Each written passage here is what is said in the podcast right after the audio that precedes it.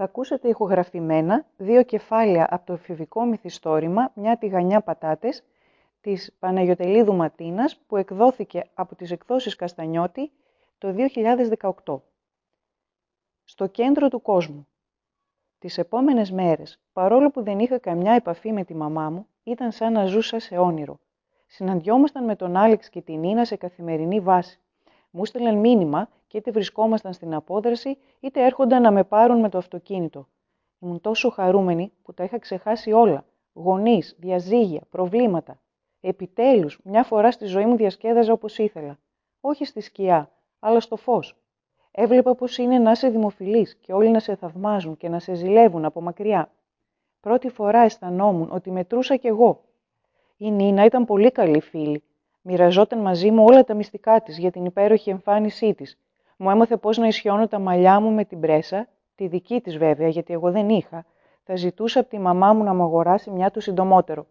Μου έμαθε πώς να βάφομαι και μου δάνειζε τα καλλυντικά της, γιατί ούτε από αυτά είχα αρκετά. Θα ζητούσα λεφτά και για καλλυντικά. Έπειτα μου δάνειζε τα υπέροχα ρούχα της και με βοηθούσε να τα συνδυάσω σωστά. Πόσα ήξερε για τη μόδα. Καλά, εγώ ήμουν εντελώς άσχετη. Μου είπε πως από την πρώτη φορά που με είδε, της φάνηκα πολύ όμορφη και με ζήλεψε, γιατί εγώ ήμουν τόσο απλή και εντυπωσιακή, χωρίς να χρειάζεται να προσέξω ιδιαίτερα την εμφάνισή μου.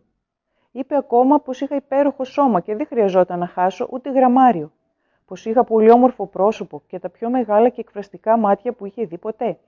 Και επιπλέον με έβρισκαν και οι δύο πολύ έξυπνοι. Τρελό, ε, ποιος να το φανταζόταν. Εγώ τη ζήλευα για όλα όσα ήταν εκείνη και αυτή ζήλευε όλα όσα ήμουν εγώ. Παράξενα που είμαστε πραγματικά τα κορίτσια. Κάποιες φορές πήγαινα στο σπίτι τους και καθόμασταν εκεί στην αυλή τους ως αργά. Ακούγαμε μουσική, βλέπαμε ταινίες, παραγγέλναμε πίτσα και πίναμε βότκα. Είχα αρχίσει και εγώ να πίνω λίγο μαζί τους και μάλιστα την έβρισκα τέλεια. Θυμάμαι την πρώτη φορά που ήπια. Ήμασταν στην απόδραση και αποφασίζαμε τι θα παραγγείλουμε και όπως πάντα ζήτησα κρύο τσάι. Τότε γύρισε ο Άλεξ και μου είπε «Αμάν με το τσάι ρε ζωή, πιες επιτέλους κάτι της προκοπής. Σήμερα θα πιεις ένα αληθινό ποτό, θα μας κάνεις παρέα στη βότκα». «Δεν ξέρω, δεν έχω ξαναπιεί τόσο δυνατό ποτό», είπα εγώ άτολμα. «Η μαμά μου είναι λίγο αυστηρή σε αυτό το θέμα, φοβάμαι μη με πειράξει». «Δεν παθαίνεις τίποτα. Άσε τις μαμάδες, τις είδαμε κι αυτές. Ας προστατεύσουν τον εαυτό τους πρώτα και μετά εμάς. Νομίζω ότι τις έχουμε ανάγκη». «Όχι, μια χαρά τα καταφέρνουμε και μόνοι μας», απάντησα. «Όλα χρειάζονται στη ζωή». «Ζωή», συμπλήρωσε με λογοπαίγνιο η Νίνα.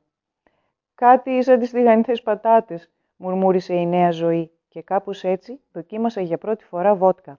«Πού σε μάνα να με δεις». Κάθε φορά που μπαίναμε στο καφέ ή σε κάποιο άλλο μαγαζί, όλοι μας κοιτούσαν. Αγόρια και κορίτσια του χωριού μας τριγύριζαν και προσπαθούσαν να γίνουν μέρος της παρέας, αλλά εμείς δεν τους δίναμε πολύ θάρρος. Η παρέα είχε κλείσει. Ήμασταν εμείς οι τρεις. Αυτό το προνόμιο να είμαι μία από τους τρεις με έκανε να νιώθω τόσο τέλεια. Εμείς οι ρέμπελοι, οι ωραίοι cool τύποι από την Αθήνα, χωρίς γονείς στο, γονιό, στο χωριό, να κάνουμε την πλάκα μας απλά για να περάσει ξένιαστα το καλοκαίρι. Και αυτοί συνηθισμένα, άχρωμα και άσημα χωριατόπεδα. Άλλες φορές πάλι ευχόμουν να χωρούσε και ο Γιάννης αυτή την παρέα, αλλά αυτό δεν θα γινόταν ποτέ. Ήταν τόσο διαφορετικός. Άσε που και τα δύο αδέρφια δεν τους συμπαθούσαν ιδιαίτερα, το αντίθετο μάλιστα, ειδικά ο Άλεξ. Κάθε φορά που τυχαία αναφερόμασταν στο Γιάννη, τα έπαιρνε και γινόταν πολύ ειρωνικός. Γενικότερα έμοιαζε να αντιπαθεί τους πάντες εκτός από την παρέα μας. Όλους τους σχολίαζε και τους στόλιζε με διάφορα επίθετα. Αυτό με στεναχωρούσε κάπως, αλλά δεν τολμούσα να πω κάτι. Δεν διακινδύνευα με τίποτα να χάσω την εύνοια αυτής της παρέας που μόλις πρόσφατα είχα κερδίσει. Η Νίνα ήταν πιο συγκρατημένη και πιο φιλική με τους άλλους, αλλά έμοιαζε να ακολουθεί τον Άλεξ σε ό,τι έλεγε ή έκανε χωρίς να τον κρίνει. Μου φαίνεται πως αυτός ήταν ο αρχηγός της σχέσης τους. Κανονικά στις φιλίες δεν υπάρχουν αρχηγοί, όπως ήμασταν εγώ και ο Γιάννης, αλλά σε αυτή τη σχέση που ήταν αδελφική, ο Άλεξ επιβαλόταν με τον τρόπο του. Είχε το πάνω χέρι, και όχι μόνο επειδή ήταν μεγαλύτερος. Αυτό που πραγματικά με είχε δυσαρεστήσει ήταν ο τρόπος που μια ή δύο φορές τον είδε να φέρεται στα ζώα.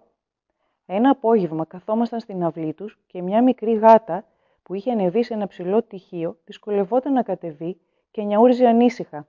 Την καημένη, πρέπει να τη βοηθήσουμε, είπα εγώ. Περίμενε να δεις, θα τη βοηθήσω τώρα εγώ, είπε ο Άλεξ και σηκώθηκε από τη θέση του. Περίμενε να φέρει μια σκάλα ή κάτι παρόμοιο για να τη φτάσει. Αλλά αυτός επέστρεψε με ένα κουβά γεμάτο νερό και τον έριξε με μια απότομη κίνηση επάνω της. Το κακόμοιρο το ζώο έπεσε κατατρομαγμένο από την πίσω μεριά του τοίχου και δεν το ξαναείδαμε. Η Νίνα γελούσε κι αυτή. Χαλάστηκα πολύ, αλλά δεν μίλησα. Δεν ξέρω γιατί. Σκέφτηκα μόνο πόσο διαφορετικός ήταν ο Άλεξ από το Γιάννη. Δεν είναι ότι έπαθε κάτι το γατί, αλλά να, όταν κάποιος μπορεί να γίνει τόσο σκληρός με μια άλλη ψυχή, ανυπεράσπιστη, αυτό κάτι λέει. Μια άλλη φορά πάλι που μιλούσαμε για τα δέσποτα ζώα, ο Άλεξ είπε: Ξέρω πολύ καλά ποια είναι η λύση για να μην υποφέρουμε ούτε εμείς ούτε αυτά. Φόλα. Ησυχάζουμε μια και έξω. Εγώ δεν μίλησα. Τον κοίταξα μόνο για λίγο σαστισμένη από αυτή τη δήλωση. Και το μυαλό μου πήγε σε κάποια βίντεο που είχα δει με ζώα που πέθαναν από δηλητηρίαση. Έκανα εβδομάδες να βγάλω τις άσχημες εικόνες από το μυαλό μου. Άραγε ο Άλεξ ήξερε για τι πράγμα μιλούσε. Για τη βιαιότητα και την απανθρωπιά αυτής της πράξης. Έπειτα σκέφτηκα τη Σούπερ δεκαέξι. Τι θα έκανε αυτής στη θέση μου, θα τον άφηνε έτσι. Εγώ όμως ήμουν η ζωή. Καμιά σχέση με Σούπερ ηρωίδα. Και έτσι προτίμησα να μην μιλήσω όσο άσχημα και αν ένιωθα. Μ' αυτά και μ' αυτά αναγκάστηκα να κρατήσω σε απόσταση το Γιάννη. Στην αρχή τον απέφευγα με χαζές δικαιολογίες, αλλά όταν είδα ότι δεν πήγαινε άλλο, του είπα την αλήθεια, ότι δηλαδή κάνω παρέα με τους Αθηναίους, και αν ήθελε μπορούσε να έρθει και αυτός μαζί μας. Αυτό ήταν ψέμα, το είπα γιατί ήξερα ότι δεν θα ερχόταν ποτέ, και ότι θα τον έπαιρνα τηλέφωνο να βγούμε και μόνοι μας. Ένιωθα απέσια με αυτό που έκανα, αλλά δεν είχα άλλη επιλογή, έτσι πίστευα. Και αυτός ο Γιάννης μωρέ, ήταν τόσο, τόσο αυστηρός, τόσο συγκρατημένος σε όλα. Και αν δεν χαλαρώναμε τώρα που ήμασταν έφηβοι, πότε θα το κάναμε, ε? Εγώ δεν ήθελα τον μπαμπά μου και τη μαμά μου για παρέα. Ήθελα φίλους διασκεδαστικούς. Να κάνω και κάποια πράγματα που δεν είχα ξανακάνει. Να γελάσω, να χορέψω, να ξενυχτήσω και να μεθύσω ακόμα. Γιατί όχι, κακό ήταν.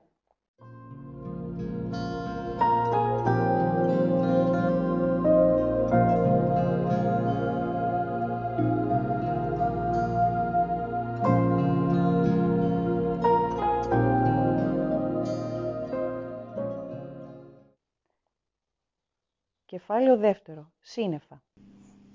Μία μέρα αποφάσισα να πάω μαζί τους στο θερμοκήπιο και να δω τα ζώα που μου είχαν λείψει πολύ, αλλά και για να αποδείξω στο Γιάννη ότι όλα ήταν ίδια μεταξύ μας και ότι ήμασταν φίλοι όπως πριν. Κορόιδευα τον εαυτό μου. Τίποτα δεν ήταν όπως πριν.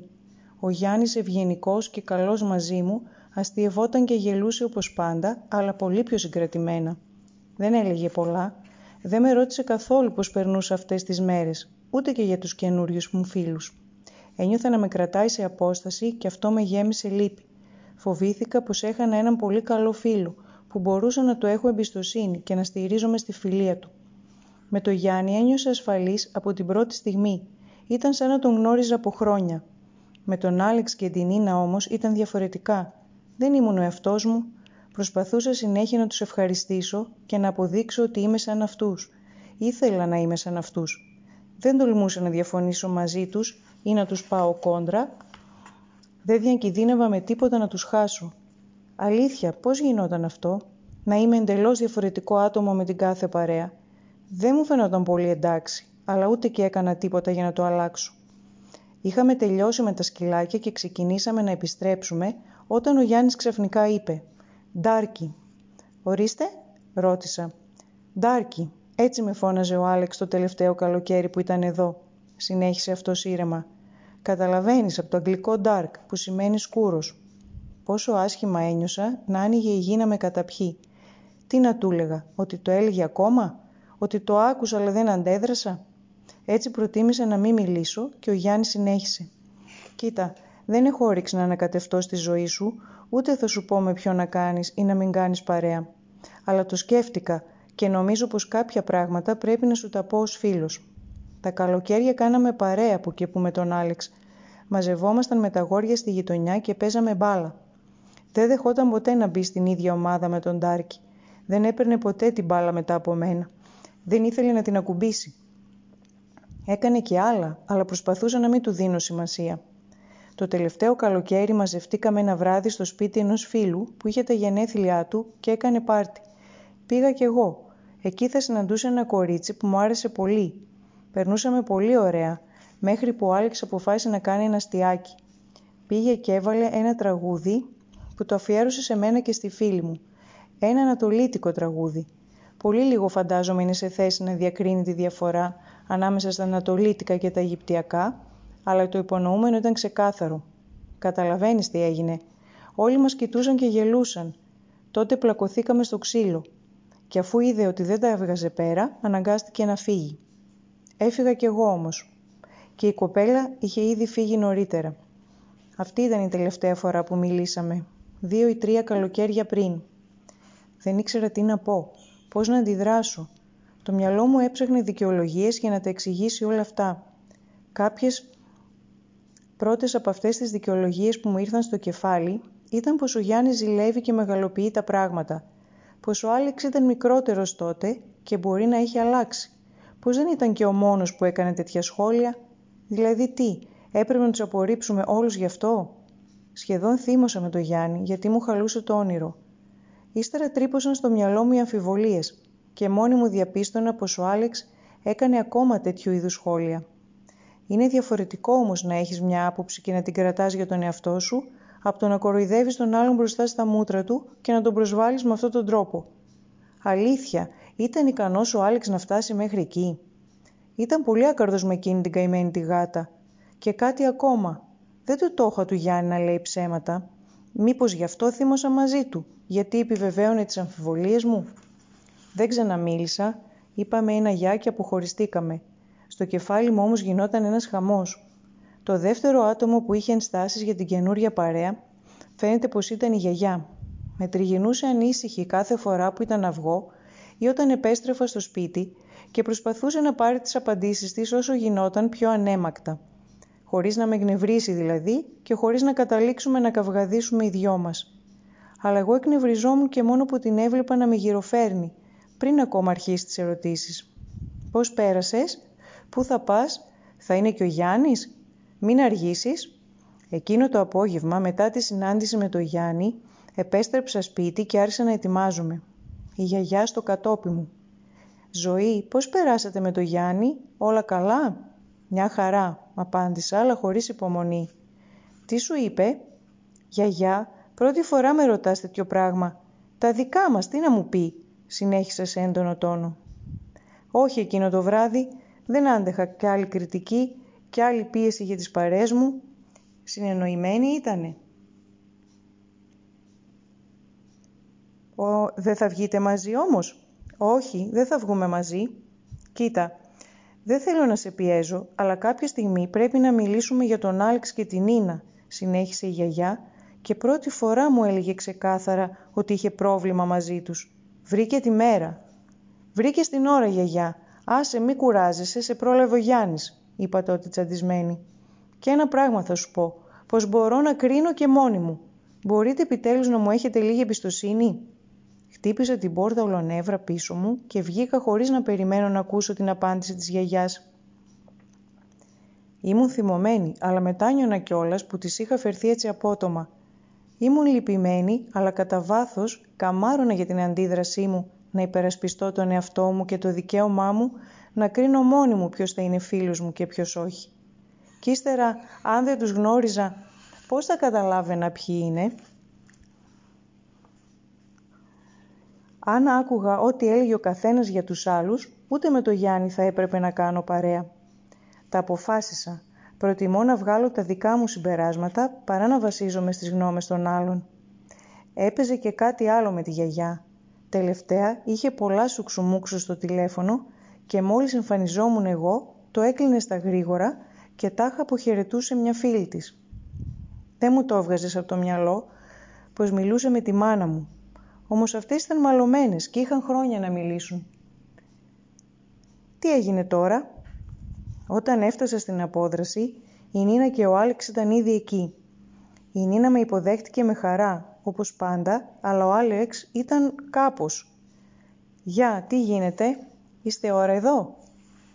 «Τι να κάνουμε, αναμένουμε τη μεγαλειότητά σου», απάντησε ειρωνικά ο Άλεξ. Εγώ κοίταξα την Νίνα. Μου έκανε νόημα με το χέρι που σήμαινε μη του δίνεις σημασία και χαμογέλασε. «Σόρι, άργησα, έμπλεξα με τη γιαγιά.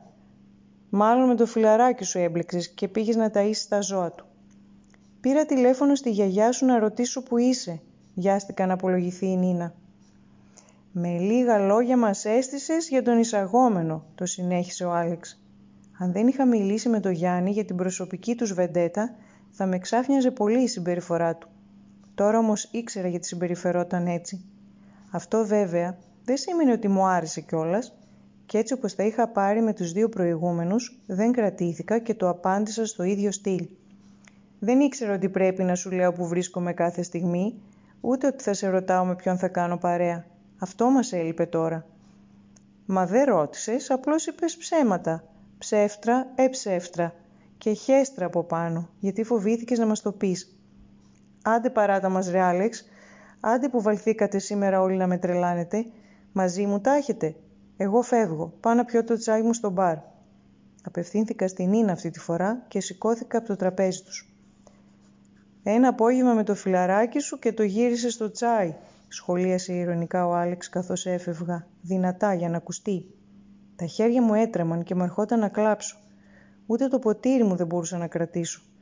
Τι άδικη επίθεση ήταν αυτή. Γιατί τόση κακία? Κι εγώ που προσπαθούσα να τον υπερασπιστώ και να τον δικαιολογήσω. Τα δάκρυά μου ήταν έτοιμα να τρέξουν. Άντε να κρυφτώ μετά. Κι άλλο ρε ζήλι. Μετάνιωσα που δεν έφυγα για το σπίτι αντί να μείνω στο καφέ. Ένιωσα ένα άγγιγμα στην πλάτη μου και την ίδια στιγμή η Νίνα καθόταν στο σκαμπό δίπλα μου. «Ζωή, sorry για αυτό που έγινε. Μη του δίνεις σημασία. Έτσι γίνεται καμιά φορά ο Άλεξ, αλλά δεν το εννοεί, του περνάει αμέσως. Με ποιο δικαίωμα μου μίλησε έτσι?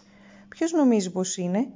Αυτός δηλαδή μου δίνει αναφορά για ό,τι κάνει», είπα στην Νίνα που με κοιτούσε φανερά λυπημένη για όσα είχαν γίνει. Με το ζόρι κρατιόμουν να μην κλάψω. «Σε παρακαλώ, συγχώρεσέ τον, έχει και αυτό τα δικά του. Το μετάνιωσε τη στιγμή που έφυγες.